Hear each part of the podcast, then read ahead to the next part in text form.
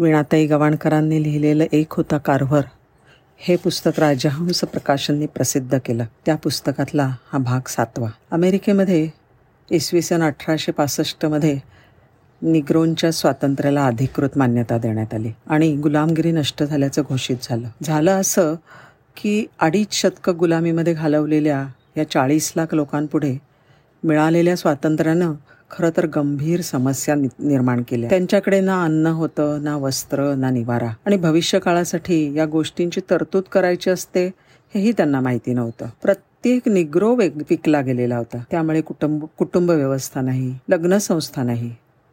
कसलाच ठावठिकाणा नसलेला हा समाज एकदम मुक्त म्हणून रस्त्यावर आला. ह्यांच्या हाताला कापूस वेचणी वेचणीच्या पलीकडे काहीच कसब माहीत नाही. जमीन नाही शिक्षण नाही नोकरी नाही. बहुतेक सगळेजण कोरभर अन्नाला महाग झाले आणि जुन्या मालकाकडे परत गेले. स्वातंत्र्य म्हणजे काय? हे त्यांना पुरतेपणाने कळलंच नव्हतं. स्वातंत्र्य म्हणजे शारीरिक कष्टातून मुक्तता एवढाच अर्थ त्यांनी लावला होता. पण दैनंदिन गरजा भागवण्यासाठी कष्ट केले पाहिजेत हे काही त्यांना पटत नव्हतं. काही सुजाण भल्या गोऱ्यांना निग्रो समाजाची ही दुस्थिती जाणवली. ह्या निग्रोंना जर स्वावलंबी स्वयंप्रज्ञ बनायचं असेल तर शिक्षण हे पुस्तके असताना उपयोगाचं नाही. धंदे शिक्षणसुद्धा त्यांना देणं आवश्यक आहे. हे त्यांना समजलेनियामध्ये जनरल आर्मस्ट्रॉंग यांनी एक इन्स्टिट्यूट सुरू केले. टस्ककी खेड्यातून जनरल आर्मस्ट्रॉंग यांना एक पत्र आलं. आम्ही निग्रोंसाठी शाळा उघडत आहोत. एक गोरा शिक्षक पाठवा. बुकर टी वॉशिंग्टनने तिकडे जनरल आर्मस्ट्रॉंगने उत्तर दिलं गोरा नाही पण काळा शिक्षक पाठवत आहोत. ज्ञानाची मशाल हाती घेतलेला बुकर टी वॉशिंग्टन या ताज्या दमाच्या निग्रो तरुणाला त्यांनी शाळेसाठी पाठवलं. अलाबामा राज्यातलं गोष्ट आहे अठराशे बत्तीस सालची. अलाबामा राज्यामध्ये दोन हजार वस्तीचं एक छोटं गाव त्याचं नाव टस्केगी. निम्मी वस्ती होती निग्रो गुलामांची. आणि ह्या ठिकाणी चार जुलै अठराशे एक्क्याऐंशी साली बुकर्टी वॉशिंग्टन तिकडे गेले आणि टस्कगीमध्ये ज्ञानदीप प्रदीप्त केला. शाळा म्हणजे शाळा कसली ती एक? एक मोडकं गळकं जुनाट चर्च आणि तीस काळे विद्यार्थी. चौदा ते साठ या आईस पैस वयोगटातले. बुकरटी वॉशिंग्टन यांच्या शाळेचं हे प्राथमिक स्वरूप होतं. बुकरटी वॉशिंग्टनना हे समजावून द्यायचं होतं की त्या समाजाला आपल्या समाजाला समजावून द्यायचं होतं की कष्ट उपसण्यामध्येच प्रतिष्ठा आहे. आपल्या विद्यार्थ्याच्या मनात बिंबवण्यासाठी त्यांनी आपल्या स्वतःच्या हातात कुदळ फावडं घेऊन ते घडे दा धडे घालून दिले. मुळाक्षरांच्या बरोबर धंदे शिक्षणाचे पाठ त्यांनी गिरवायला लावले मुलांना. सुतारकाम कुंभारकाम गाद्या तयार करणं चपला शिवणं बिटा भाजणं इत्यादी कामांमध्ये त्यांनी विद्यार्थ्यांना अगदी छान तयार केलं.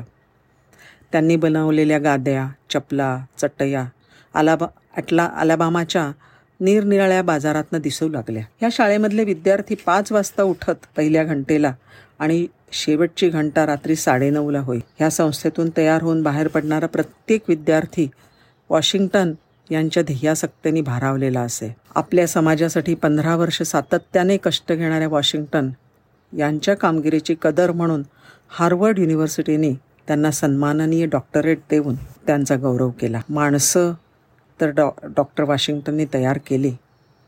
पण एका बाबतीत मात्र त्यांच्यावर हार मानण्याची वेळ आली. अलाबामामध्ये कपाशीचं साम्राज्य विस्तारित होत होतं. सुबत्ता खूप आली होती आणि तिथला शेतकरी आंधळा झाला होता. कपाशीचा हंगाम संपला की गुलामांना लगेच जंगलतोड करायला लावून नवीन जमीन तयार करायला लावत होता. अधिकाधिक जमीन कापसाच्या लागवडीसाठी येत होती. जंगलतोडीनंतर मुळंसुद्धा उखडून जाळली जात होती आणि मग ती लागलेली आग बाकीची वनसंपत्तीसुद्धा स्वाहा करीत होते. झाडांचा समूळ नाश केल्यामुळे होणारे दुष्परिणाम अलाबामाला भोगावे लागले. तिथली जमीन उताराची त्यामुळे घोंगावणाऱ्या वाऱ्यांनी आणि पावसाच्या पाण्याने. जमिनीचा वरचाच सुपीक तर फार धुवून नेला. पतीचं नैसर्गिक खाद्य समुद्राच्या पोटात वाहून गेला. आणि मग ही उणीव भरून काढण्यासाठी अर्थातच भरमसाठ किमतीची महागडी कृत्रिम खतं पोटॅश नत्र फॉस्फॉरिक ॲसिड हे सगळं जमिनीच्या पोटामध्ये घातलं जायला लागलं. जमिनीची अशी धूप चालू असताना तिच्यातला उरला सुरला कस खादाड कापूस शोषून घेत होता. त्याच्या लागवडीला कुठे खळ अटकाव नसताच मुळे जमिनीमागून जमीन शेतामाजून शे शेतं उजाड होत चालली होती. सारा आलाबामा कसा उजाड झाला होता.